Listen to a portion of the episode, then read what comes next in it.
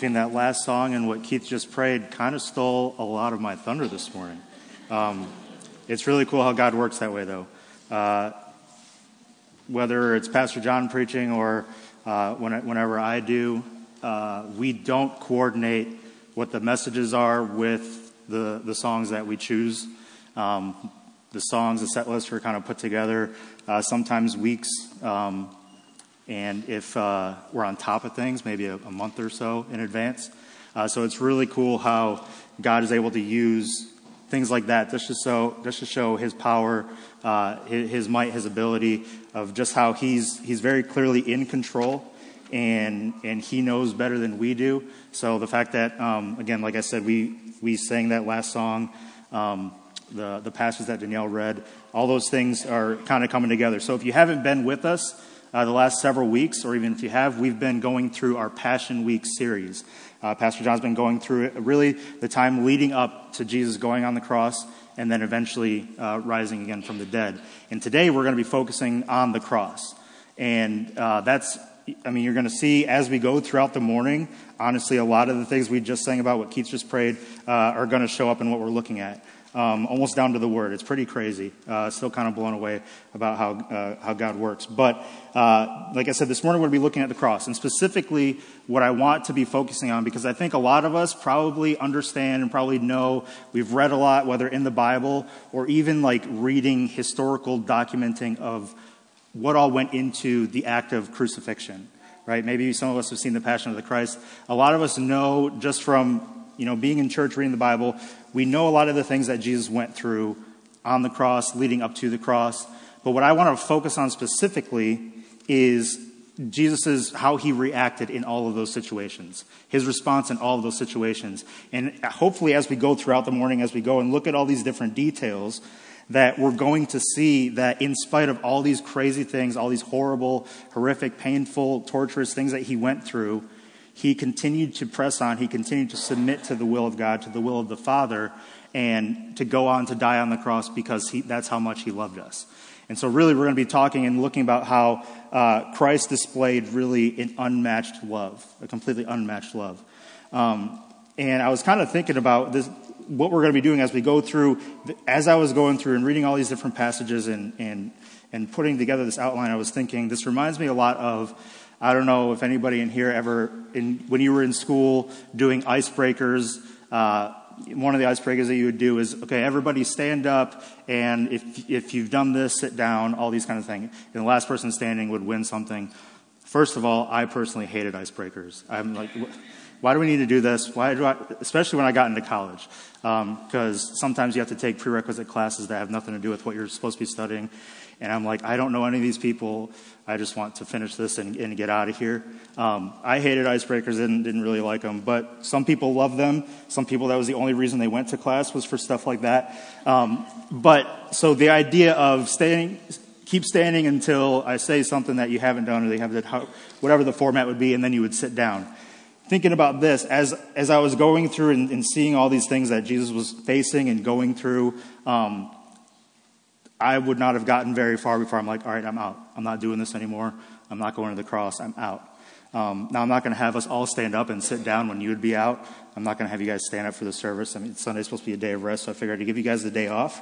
Um, but what we're going to be doing is hopefully, like I said, as we go through and we read through these different things that Christ experienced, uh, we're going to gain a better appreciation, uh, maybe a little bit of a better understanding of how great his love is for us. So, if you want to turn with me, we're going to start in Luke chapter 22. Luke chapter 22. And uh, if you don't have your own Bible, uh, we do have some uh, in the seats in front of you. And if you have, you're using one of those, we're going to be on page 738. 738. Luke chapter 22. Now, also, uh, if you do have our app, or if you don't have our app, you can go into the app stores. North Goodland, BC is the app. Um, and on there, there's a section where you can find the notes for this morning, where you can kind of fill in and keep along. Um, and so we're going to be going into Luke chapter 22. And what we're going to look at first is Christ preparing for the cross. Um, and specifically, we're going to be looking at two different, uh, two different events that took place uh, as Christ was preparing for the cross. But that would be the Last Supper in the garden. Now, last week, if you were here, um, you know that Pastor John went through and we really focused on uh, the story of Judas and his betrayal of Jesus. So we are going to be talking about the same events, but we're not going to be focusing nearly as much on the actual betrayal of Judas. Um, but I really think it's important for us to look at these two events and look at the things that were going on around Jesus, the things that were happening to him specifically as he was preparing to go to the cross, and see what his response was. See how he uh, how he reacted to those different things. So Luke chapter 22, and we're going to start in verse 14 says, And when the hour was come, he sat down, and the twelve apostles with him. And he said unto them, With desire I have desired, I desired to eat this Passover with you before I suffer. For I say unto you, I will not any more eat thereof until it be fulfilled in the kingdom of God. And he took the cup and gave thanks and said, Take this and divide it among yourselves. For I say unto you, I will not drink of the fruit of the vine until the kingdom of God shall come. And he took bread and gave thanks and brake it and gave unto them, saying, This is my body, which is given for you. This do in remembrance of me. Likewise, also the cup after supper, saying, This cup is the New Testament in my blood, which is shed for you. Now, this again is uh, the Last Supper.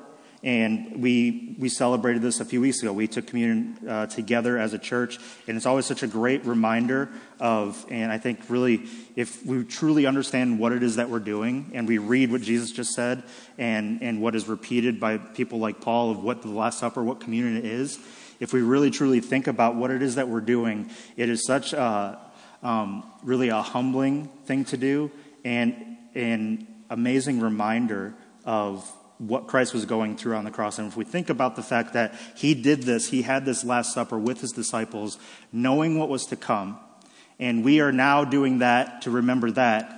To, to try and think about what was going through his mind. Because again, yes, he was God, but he was also 100% man.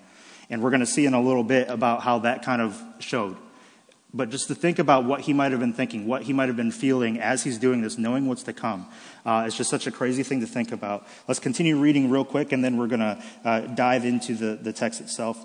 Uh, jump down to verse 31 with me, and we're going to read eight more verses there. It says, And the Lord said, Simon, Simon, behold, Satan hath desired to have you, that he may sift you as wheat. But I have prayed for thee, that thy faith fail not. And when, and when thou art converted, strengthen thy brethren. And he said unto him, Lord, I am ready to go with thee, both into prison and to death. And he said, I tell thee, Peter, the cock shall not crow this day before that thou shalt thrice deny that thou knowest me. And he said unto them, When I sent you with purse and scrip and shoes, lacked ye anything? And they said, Nothing. Then said he unto them, But now he that hath the purse, let him take it, and likewise his scrip. And he that hath no sword, let him sell his garment and buy one. For I say unto you that, that this that is written must yet be accomplished in me. And he was reckoned among the transgressors, for the things concerning me have an end. And they said, Lord, behold, here are two swords. And he said unto them, It is enough. So, this Last Supper, uh, as we looked at first, he's actually going through and he's telling them, again, as he, if we were to go back throughout his ministry, he's constantly letting the disciples know, reminding them, going back to Old Testament prophecies and reminding them of not only who he is, but because of who he is, what was to come for him, and that he was not always going to be there. And much like us, the disciples, many, many times, almost all the time, were completely either unaware or ignoring the truth of what he was really saying, or just completely ignorant of what he was trying to tell them of, listen, I'm not going to be here for all that long. And again, he's doing this here, and he's, he's telling them specifically how he's going to be sacrificed, and he's using the meal here, specifically the Passover meal, to, to exemplify and to show as an example of what he's about to go through. Now, it's really cool, it's really interesting to me that this is taking place during the Passover meal. Okay, so the Passover, we know that the, the, the, Jews started to celebrate the Passover meal back because of what happened when they were in Egypt, when they were being delivered out of Egypt. And God had Moses tell the Israelites to go ahead and, and kill uh, a pure lamb and put the, the blood over the doorpost so that when the plague had come, it would pass over those, those households. And so, thinking about the fact that there was a sacrificial lamb whose blood was shed, a perfect lamb, had never done anything wrong, was a, you know, no blemishes whatsoever, was sacrificed because, again, that itself was an example and a foreshadowing of what the Messiah was going to do one day. And so that Jesus is now then taking this and he's again making this connection, once again reminding them, I'm the Messiah that was talked about. This is what's going to happen to me. Um, he'd been doing this all along and reminding them. And he's using the specific Passover event, what the Jews celebrate with the Passover meal, to remind them, I am the one who's going to be the sacrifice. And so it's really cool to see that he's, he's using this specific thing to show them what it is that he's about to go through.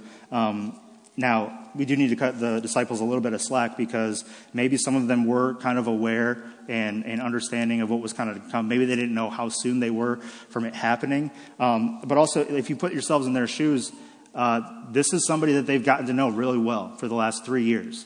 They've spent every day going everywhere with him, doing everything with him. There's a handful of them who are what we kind of consider to be in his inner circle.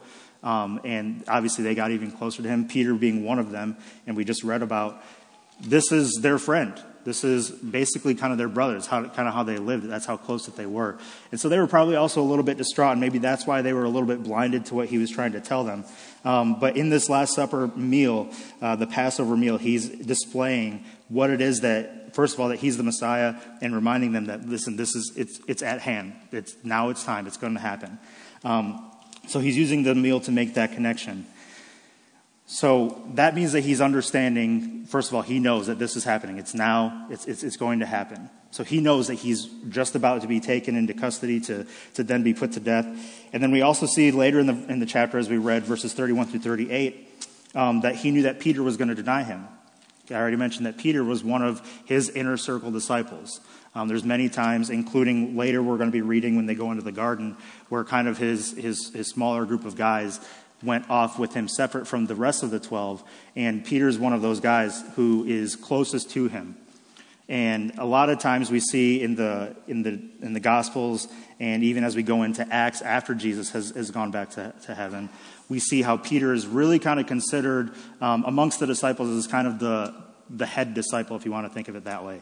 Um, he was one of the older guys. Uh, he was one of the more outgoing guys. We see that a lot. Um, a lot of times he, you know, puts his foot in his mouth. He does stupid things. Um, but he was kind of seen as the head disciple, if you want to think of it that way. So the guy who's kind of looked to as the example amongst the other disciples, one of Jesus' closest friends, Jesus knows that he's going to deny him.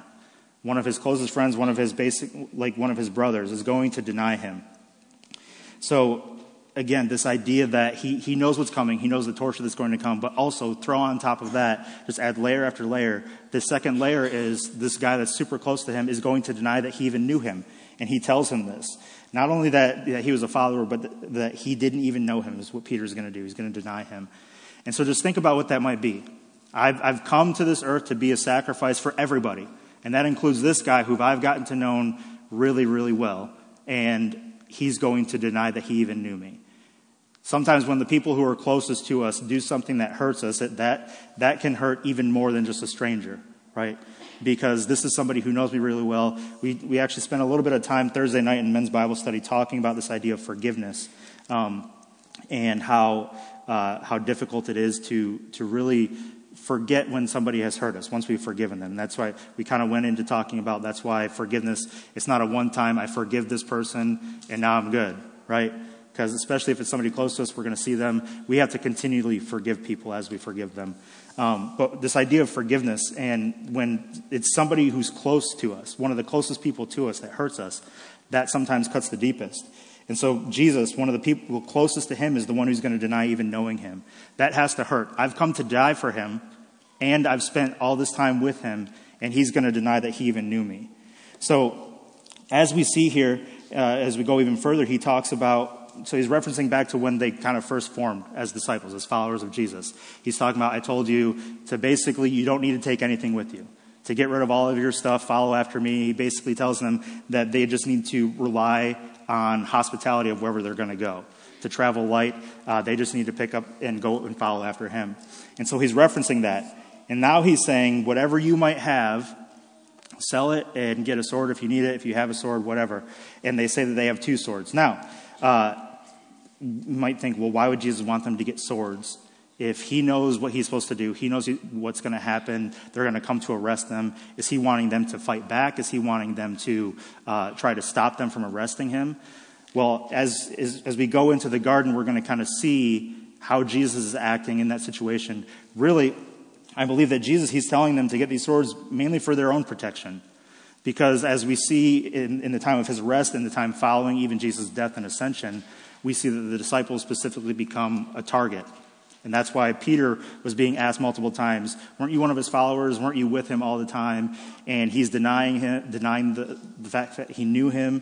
Um, and a lot of this is because the disciples, they're going to be the next target. Once they get rid of Jesus, they're going to try and go after the disciples. So again, we should probably cut Peter a little bit of slack, because um, we, we have not been in his specific situation to where he was probably afraid for his life as well. Um, but Jesus, I believe here, he's, he's telling them to, to get swords if they have them, because again, they say they have two. He's like, that's enough. Jesus knows the group that's coming to get him, knows, knows the group that's coming to arrest him. If, if he was wanting them to fight back and try and stop it, two would not be enough. So he's concerned about their safety, about their well being, because he also knows that they're going to be attacked at some point. They're going to be persecuted for being followers of him. He just acknowledged that he knows that Peter's going to deny him, and it's because uh, they're going to have a target on their backs. So as we look through just this, this portion of the Last Supper, we see how deeply Jesus cared for his disciples. He cared so deeply that even though he knew the pain, the torture that he was about to endure, um, and even the fact that one of his closest friends was going to deny him, he was still concerned about teaching them, again, trying to comfort them, really, uh, and, and concerned about their well being to making sure that they would be safe and comforted and knowing that, again, making that connection of the Messiah, and I'm going to, I, I will be coming back, right? So, in, in just this portion of the Last Supper, we see how much he cares for his disciples. And, and, that care and that deep love is what's going to continue to drive him to, to follow through with the Father's will and go to the cross. So we've talked about the Last Supper. Uh, now, as I mentioned earlier, we're going to be talking about when Jesus went into the garden. All right, so we're going to jump to Matthew chapter 26. Matthew chapter 26 and read about when they went into the garden. the Bible's in the, in the seats. That's going to be page 694. Page 694. So we've seen Jesus, uh, he's preparing really his, himself, his mind, uh, and also his disciples for what's to come as he's preparing for the cross. We see him preparing with the Last Supper. Um, but now we're going to see how he prepares and is asking his disciples, his followers, to also prepare for the cross um, as they go into the garden. So, Matthew chapter 26, we are going to read a good chunk of this uh, chapter. Um, but as we go throughout this, again, just be thinking from that perspective of almost putting yourself in Jesus' shoes. How would you be feeling? How would you be reacting? What would your thoughts, your feelings be as you're experiencing these different things? All right, so Matthew chapter 26, we're going to start in verse 36. It says, Then cometh Jesus with them unto a place called Gethsemane, and saith unto the, the disciples, Sit here while I go and pray yonder. And he took with him Peter and the two sons of Zebedee, and began to be sorrowful and very heavy. Then saith he unto them, My soul is exceeding sorrowful, even unto death. Tarry ye here and watch with me. And he went a little farther and fell on his face and prayed, saying, O my Father, if it be possible, let this cup pass from me. Nevertheless, not as I will, but as thou wilt. And he cometh unto the disciples and findeth them asleep, and saith unto Peter, What, could ye not watch with me one hour? Watch and pray that ye enter in, not into temptation. The spirit indeed is willing, but the flesh is weak. He went away again the second time and prayed, saying, O my Father, if this cup may not pass away from me, except I drink it, thy will be done. And he came and found them asleep again, for their eyes were heavy. And he left them and went away again, and prayed the third time, saying the same words. Then cometh he to his disciples, and saith unto them, Sleep on now, and take your rest. Behold, the hour is at hand, and the Son of Man is betrayed into the hands of sinners. Rise and rise, let us be going. Behold, he is at hand that doth betray me. And while he yet spake, lo, Judas, one of the twelve, came in with a great multitude, with swords and staves from the chief priests and elders of the people. So, again, as we mentioned, it's, it's not just a small group of people, it's a great multitude. And obviously, again, Jesus, yes, he's man, but he's also God. He knew the group that would be coming for him. So he knew that two, two swords wouldn't be enough to fight back. It's, it's really just for protection. Verse 48 says, Now he that betrayed him gave them a sign, saying, Whomever I shall kiss, that same is he. Hold him fast. And forthwith he came to Jesus and said, Hail, Master, and kissed him. And Jesus said unto him, Friend, wherefore art thou come? Then came they and laid hands on Jesus and took him. And behold, one of them which were with Jesus stretched out his hand and drew his sword and struck a servant of the high priest and smote off his ear. Then said Jesus unto him, Put up again thy sword into his place, for all they that take the sword shall perish with the sword. Thinkest thou that I cannot pray to my Father, and he presently he shall presently give me more than twelve legions of angels? But how then shall the scriptures be fulfilled that thus it must be? So, as we go into this passage, as we kind of break it down, uh, we see that they're going into the garden. He knows that the time is, is coming close of, of his time to be arrested and taken away and, and put on trial. And what he wants to do, again, remember that this is God in man form. So this is God here on earth in the flesh. But even though he is God and he has a direct connection to the Father, all he wants to do in this time of preparation is he wants to spend time in prayer with the Father. And we see that it's because he's in such, uh, such pain and agony and sorrow. It says, even unto death in verse 38. And in other Gospels, I believe it's in Luke, is where we read that he was sweating drops of blood. So the amount of stress that he was feeling, the amount of uh, anxiety, probably, the, the grief, the sorrow that he's feeling uh, is so immense because, again, he knows exactly what is going to happen to him. And we see so many times, as he mentions it in his prayers to the Father, that he would prefer to not have to go through this. As I mentioned earlier, we see as we go through these passages, we see that he definitely was 100% man because this is, this is him as a man saying, I do not want to have to go through this pain, through this agony, through this torture. But every time he says that, he still says, But thy will and not mine be done. He's still submitting to the will of the Father, regardless. So, as he's doing this, as he's in so much pain and agony and, and sorrow and grief, literally sweating drops of blood, he asks his disciples to come with him and to go pray with him, to just spend a little bit of time with him in prayer. And he went off a little bit separate from himself, but he was, he was clearly close enough to him because when he was done praying, he went over to them and they were asleep. They could not stay awake. And this happened multiple times to where the third time he finally went back, almost it seems out of frustration. He's like, Go ahead, go ahead, keep on sleeping. You can go ahead and sleep because there's no more time to pray anymore because now they're come to take me away. Um, so I, I think you, we see a little bit of his frustration with them. Um, and the, the disciples, again, these are the people who were closest to him. He brought his, his inner circle closer with him. The people who were close to him couldn't even stay awake to pray with him, to spend some time in prayer, and they just kept falling asleep. I would be, I personally would be getting so annoyed and be like, I've come to die for you, and this is what you're doing. And again, I, if I wasn't already out by now, this is when I would be out. Um, and then obviously we get into what Pastor John talked about last week of Judas's betrayal. All right, so this is one of the twelve that followed with him for these three years in, in his earthly ministry, and he's he's gone on to literally hand him into the the hands of the people arresting him. And now, again, last week we kind of went into and saw uh, the grief that Judas ended up feeling after the fact. But again, this is one of your followers who's betrayed you and turned you in. It wasn't just somebody who was hating you all, all, along, who was kind of a heckler in the back of the crowd every time he was teaching and preaching. This was one of his 12 followers that was with him every single day. And he's, he's handed him into the hands of the people trying to take him away to kill him. So his, his disciples can't even stay awake to pray. He's being betrayed by one of them. Uh, he even goes on after Peter attacks the guy and cuts off his ear. Again, Jesus wasn't wanting them to go to attack and fight against them and fight them off. He was mainly just having them, making sure that they were protected um, uh, for their own protection. And Peter, he kind of took the first move, went after, got pretty zealous, and, and went after cut the guy's ear off. And he, Jesus kind of tells him, What do you do? He's like, Step back, calm down. You don't need to be doing that. He says, if we if I wanted this to not actually have, if I was to be like, we're not doing this. He says, I could pray to the Father and call down legions of angels. And so he could have called down angels at any time at this point. We know even later as he gets to the cross itself, he could have done the, the exact same thing. And so the fact that he, he had this, I guess, in our mind, an easy out to get out from having to do this, um, but didn't, this again shows his commitment to submitting to the will of the Father. And the reason that he's willing to commit to the, the, the will of the Father and that he would go to the cross is because of his love for us. As, as we've sung about this morning, as, as we've read about already, is his love was so great for us that even with all of this that was going on from the disciples, and as Keith had mentioned when he was praying, that he knew what we were going to do.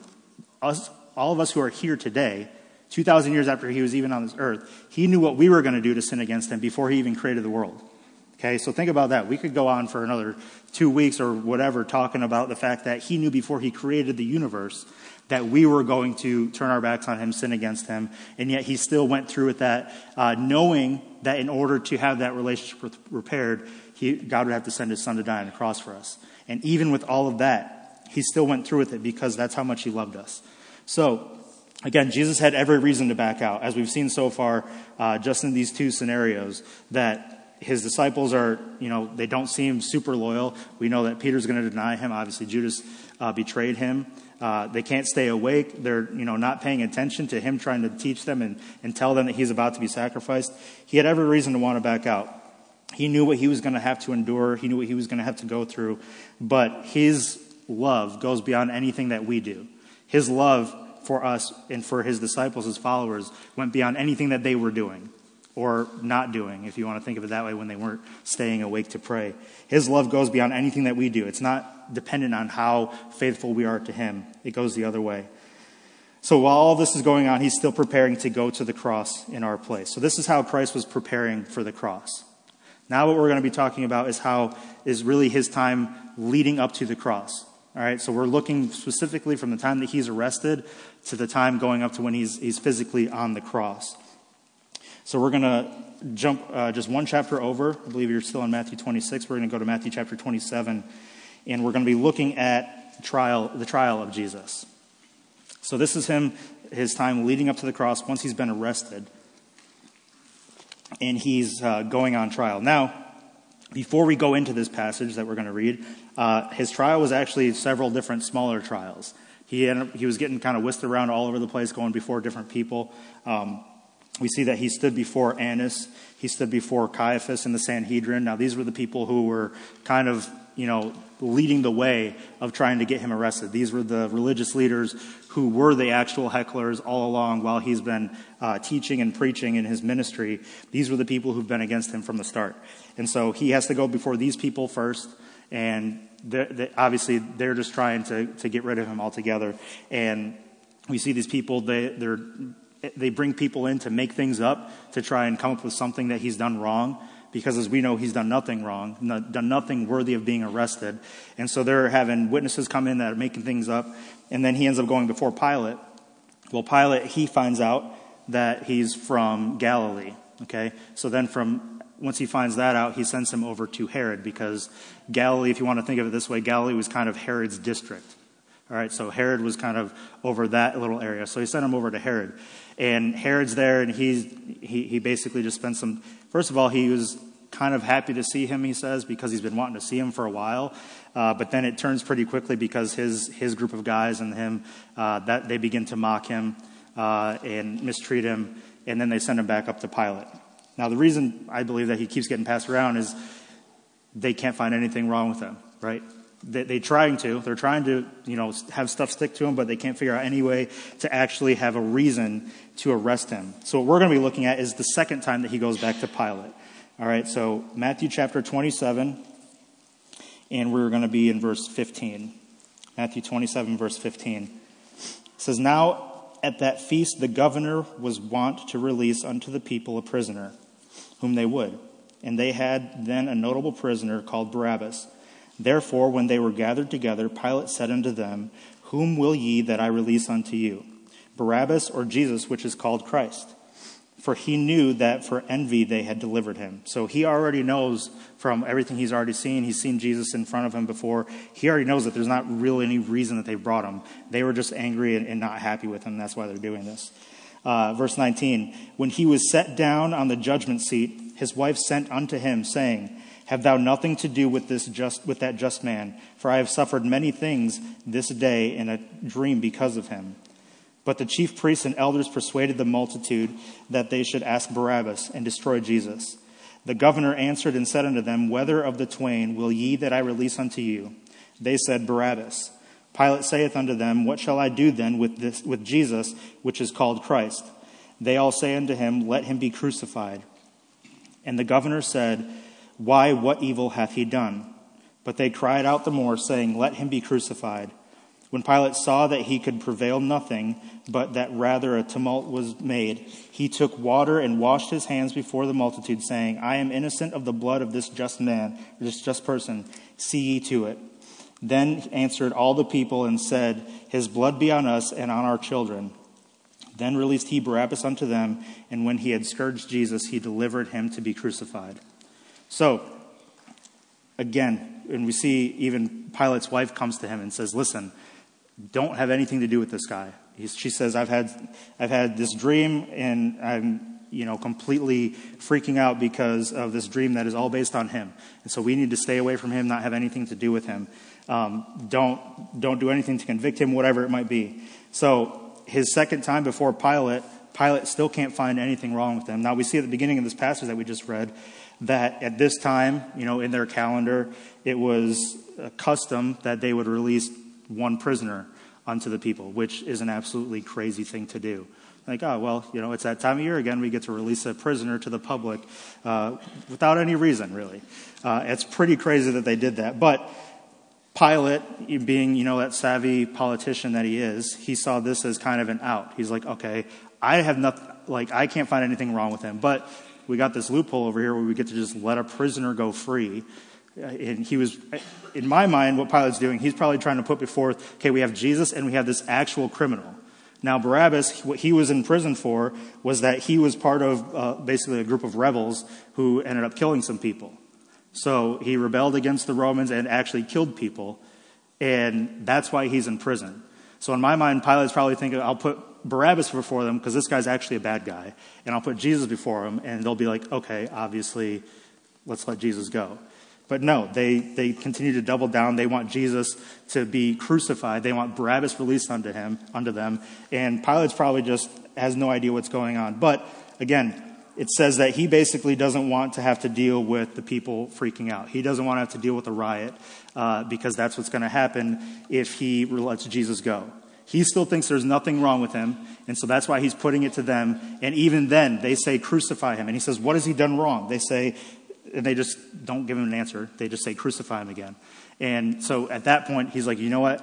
And he, he shows it to them. He's basically given himself plausible deniability. I'm washing my hands of this. I have nothing to do with this. You guys go ahead and do whatever you want. Um, which again is a great, like, a great move as him by a politician. I'm, I'm going to make sure I'm clean, but I'm also going to make sure that I don't upset the majority because I like my position, right? And so Pilate being savvy how he is, that, that's what he does. And so they choose to release Barabbas, who again, he was a prison, he was in prison as a rebel and who committed murder. And not only did they want Jesus punished, but they wanted him crucified. Now I mentioned earlier that uh, a lot of us probably know a lot of the details of what went into this execution of crucifixion. There's so many um, just just horrible things that the person would have to go through, and uh, I know I've seen different things of like the, the science of what the body would actually go through uh, while they were up and nailed to the cross, and it's just insane that that was uh, not only something that they did, but that this was the solution that these people wanted. Again, there's nothing that anybody could find wrong with him, but they're all so riled up that they not only want him punished, but this is the punishment that they want him to receive. So again, every step of the way, we see that Jesus is facing people who, who mock him. They want him dead. Uh, even Pilate was the, the, he was one person who says, I can't find anything wrong with him. Um, but he, he decided to wash his hands of that. Um, and he, he himself wouldn't condemn Jesus because that he found nothing wrong with him, but he washed his hands of it. And so every step of the way, Jesus is facing these people who are screaming to have him crucified. They would rather have a murderer released unto them so that he could then be the one punished and be crucified. These were the same people who, there's probably a lot of the same people who just recently welcomed him into the city, were praising him and glorifying him, worshiping him. And maybe a lot of these people were also people who were in the crowds that he was teaching and preaching to over the years of his, his ministry. And now it's reached the point where they would rather have a murderer released unto them and have him put to death via crucifixion. again, the fact that Jesus, through all of this, continues to cooperate, and again, at any moment, he could have called out to God to send down angels and he would have been, you know, taken away, he would have been rescued, would not have had to continue through with this. But he, again, his love for us is so unmatched that he continued to follow after the Father's will to go to the cross. Um, so it's just a crazy thing to think about that this is what he's going through, and he still hasn't even gotten to the actual cross. And before he gets to the cross, what we're going to look at now, we're going to continue uh, just a few verses in Matthew 27. We're going to look at some of the beating that he endured. Uh, because this, again, he's still not even getting to the cross itself. But this is all things that he's going through where he could, he, he could have had the chance to back out, but he chose not to because of his love for us. So, Matthew 27, we're going to continue reading there. Verse 27 says Then the soldiers of the governor took Jesus into the common hall and gathered unto him the whole band of soldiers. And they stripped him and put on him a scarlet robe. And when they had plaited a crown of thorns, they put it upon his head and a reed in his right hand. And they bowed the knee before him and mocked him, saying, Hail, King of the Jews! And they spit upon him and took the reed and smote him in, in, on the head. And after that they had mocked him, they took the robe off from him and put his own raiment on him and led him away to be crucified or to crucify him. So, this is when things get really turned up as far as what Jesus is going through and his the, the punishment that we clearly see that he did not deserve. Uh, they they strip him of his clothes, which is obviously uh, very humiliating. They put a scarlet robe on him, a crown of thorns. They put a reed in his hand. They're basically dressing him up as you know, uh, a, a, little, trying to dress him up as a king because he was uh, proclaimed that he was the Messiah, the King of the Jews, and they're doing this in a mocking way.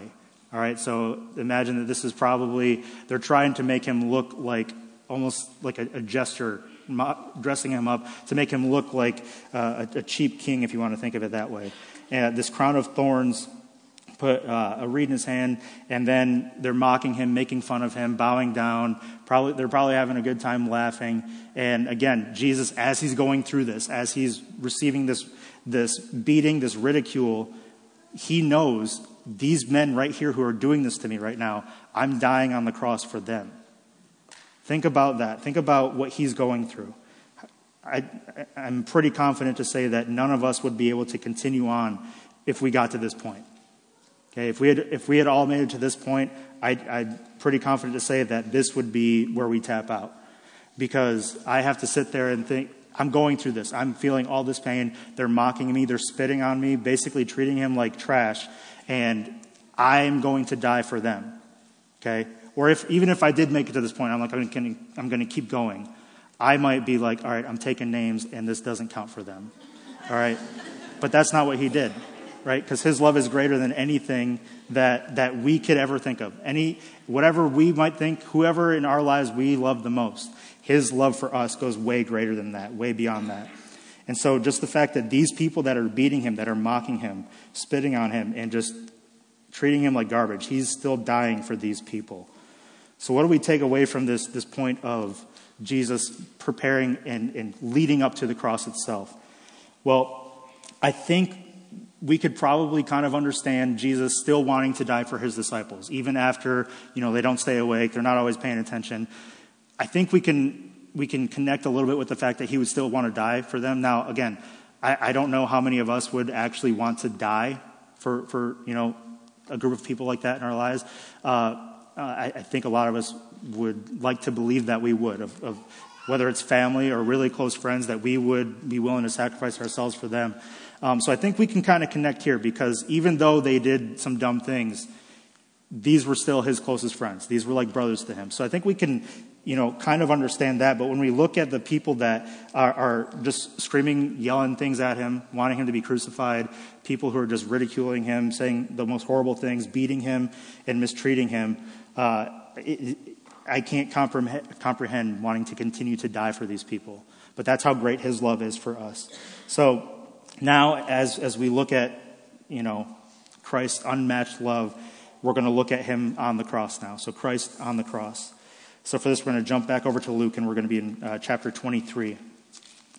Luke chapter 23, uh, page 740 in the Bibles, in the, in the chairs.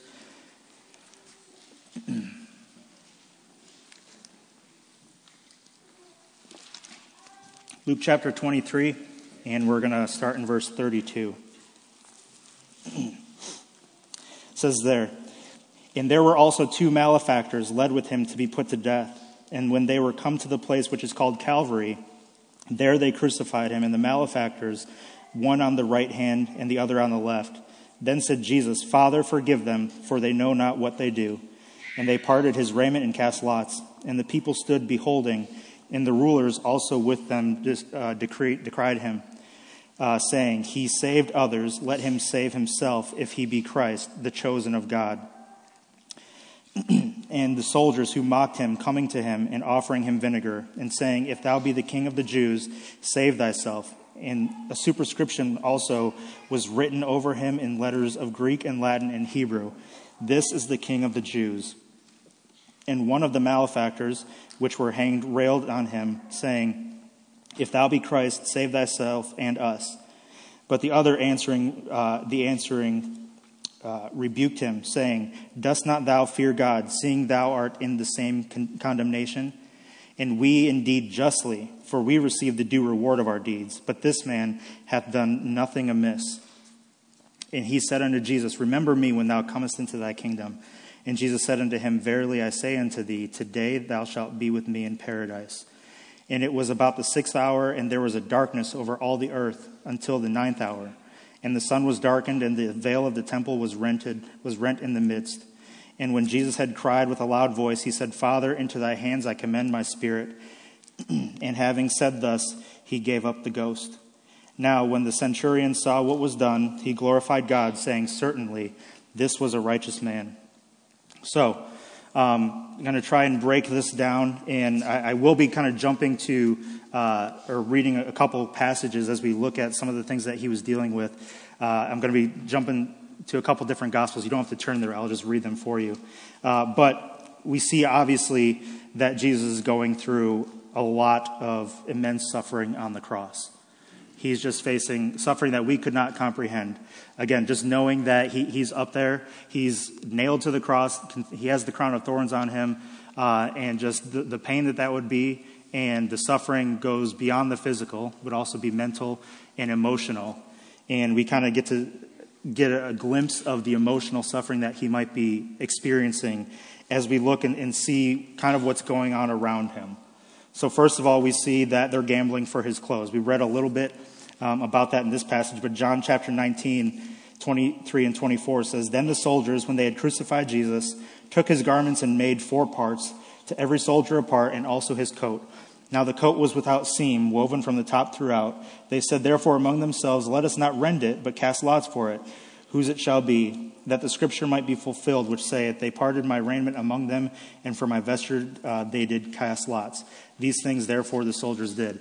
So we see that the soldiers, they're, they're basically gambling, they're casting lots uh, to see who can take home this trophy of when we crucify Jesus. Uh, again, he, he's up there on the cross enduring this physical pain, and he looks down and sees this happening. But we also see that this was to fulfill the scripture. So uh, he, Jesus knows that this has to happen. He knows that this is fulfilling the scripture, but he still looks down and sees them that basically they're just having a good old time celebrating and they're trying to figure out a way to divide up the stuff that belonged to him, and they're probably going to take it home as, uh, as a trophy. They're going to show it off to people and, and tell them what it was from. So that's one thing that he sees when he looks around him. We also see he's being kind of reviled, he's being ridiculed by uh, the thief on the cross. Luke 23 39 says, And one of the malefactors which were hanged railed on him, saying, If thou be Christ, save thyself and us. So now this guy, he's not only is he uh, ridiculing Jesus, it, his, his strategy isn't a very good one because he says, If you're Jesus, like you say, if you're the Christ like you say you are, save yourself, right? We already see that some of the, the leaders that are there, they're saying that same thing. They're mocking him, making fun of him. But then he says, Thyself and us if you want him to actually save you, it's probably not a good idea to be like, oh, well, if you're the Christ like you say why don't you save yourself? And then while you're at it, you can save us too. Now, I guess he's a little bit thoughtful because you think about the guy on the other side. He says, and us. Um, but again, this is something that Jesus, he's having to endure this. Even while he's up on the cross, he's being, you know, attacked by somebody who's up there with him. Uh, we also see in Matthew 27, 41 and 43 that he's mocked by the religious leaders. Likewise, also the chief priests mocking him with the scribes and elders said, He saved others, he himself he cannot save. If he be the king of Israel, let him now come down from the cross, and we will believe him. He trusted in God, let him deliver him now, if he will have him, for he said, I am the Son of God. So again, they're mocking him, saying, He said all these things, that he's the Son of God, he's the Christ, he's the deliverer, the Messiah. Well, shouldn't he be able to save himself? If he gets off the cross, saves himself, then we'll, then we'll believe everything that he said. Um, now, based on their track record of everything that we read about them in the, in, in the Gospels, I don't know that they would have changed their mind. Um, they would have probably, again, because these were people who witnessed him performing other miracles, but they still weren't believing it. Okay, they were dead set on not believing it and, and just going against him. Uh, and then also we see in Matthew 27, verse 39, that he's blasphemed by the crowd. It says, And they that passed by reviled him, wagging their heads. So he's looking around, seeing all these things happen and all of all these, these, these people down in front of him gambling for his clothes. Uh, we have the religious leaders that are mocking him. He's being mocked by the, the one thief on the cross. The crowd who's passing by, people just coming by to see what's going on. They're mocking him, making fun of him.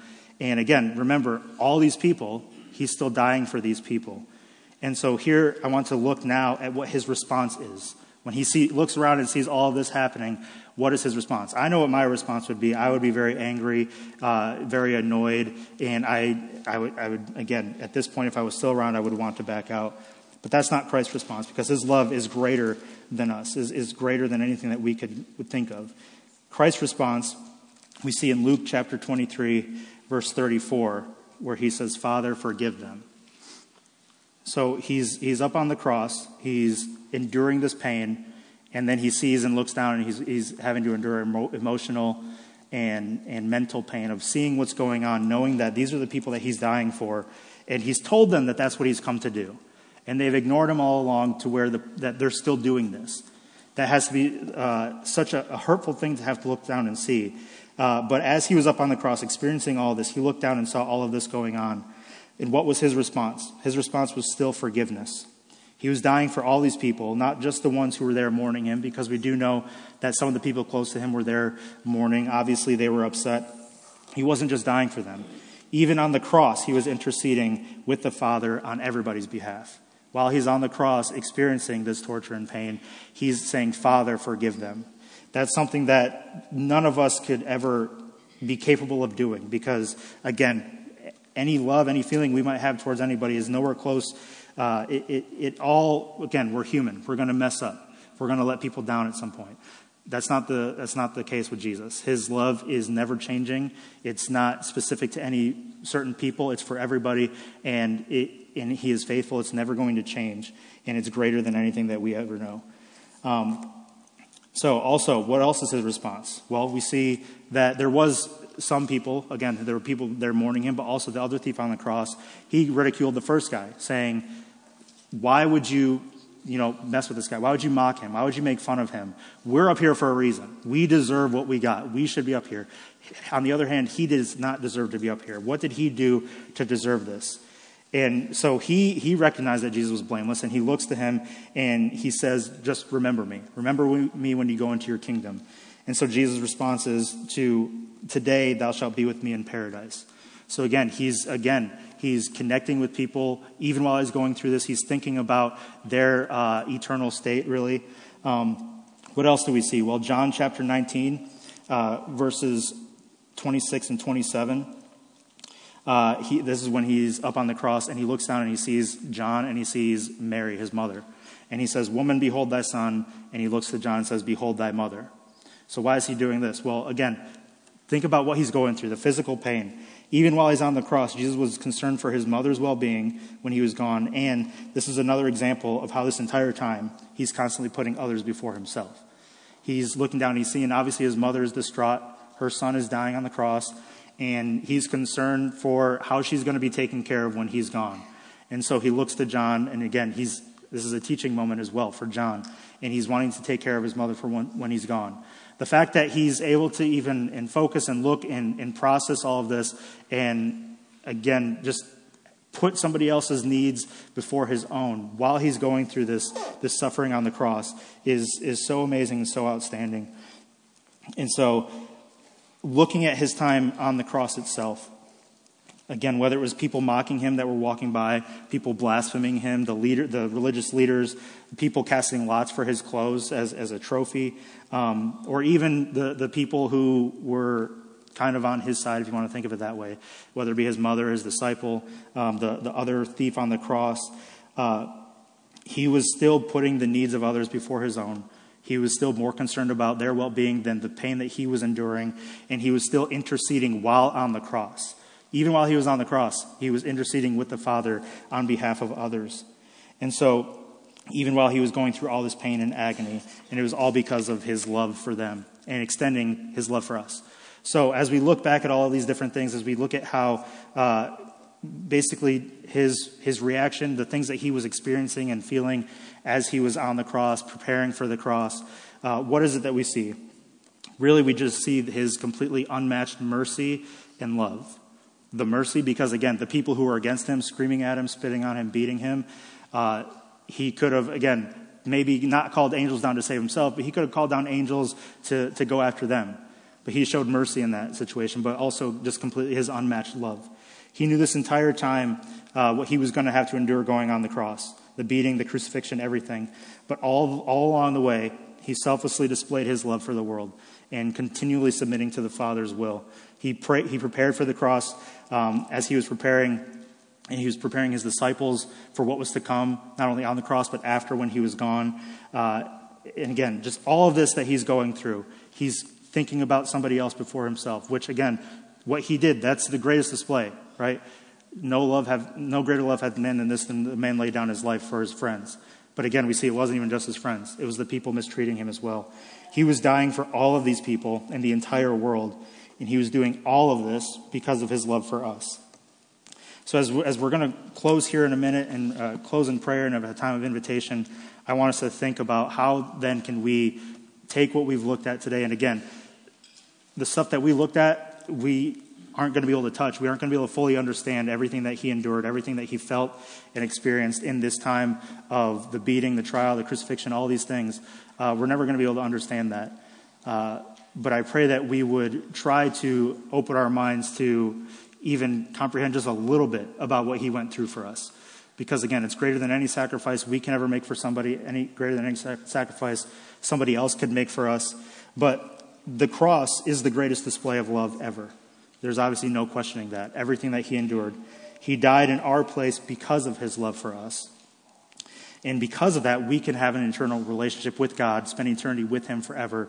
And all we have to do is put our faith and trust in him and claim that he is our Savior and and he will then intercede on our behalf to the Father so that when God looks at us, he does not see the sin that we've committed, past, present, or future. He doesn't see that. He sees what Jesus did on the cross.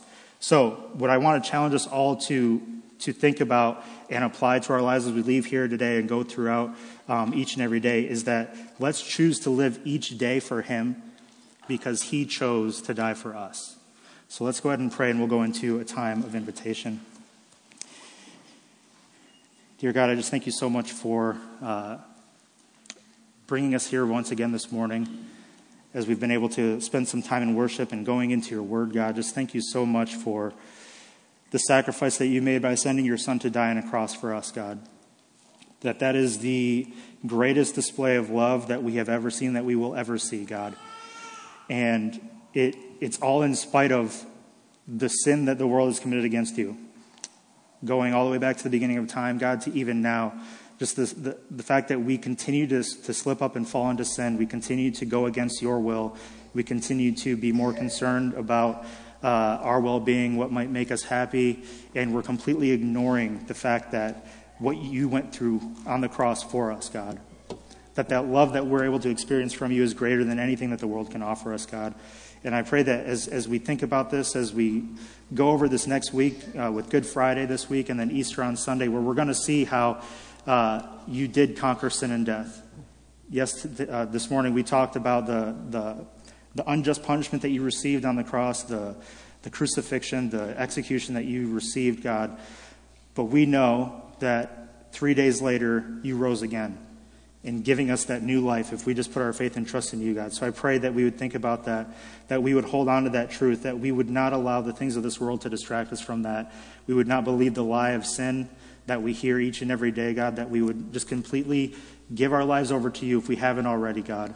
And for those of us who already have accepted you as our Savior, I pray that we would, uh, again, just be reminded once again of all that you endured for us. And you could have backed out at any moment, God, but you didn't. And it was because of your unmatched mercy and your unmatched love for us, God. So I pray as we go into this time of invitation that we would just uh, be completely open and transparent with ourselves of things that we might be holding on to, God, and that we would just, whatever it might be, we would give it over to you and just be uh, in complete thankfulness and appreciation of the sacrifice that you made by sending your son and the sacrifice that he made by dying on the cross for us, God. Again, just bless this time of invitation.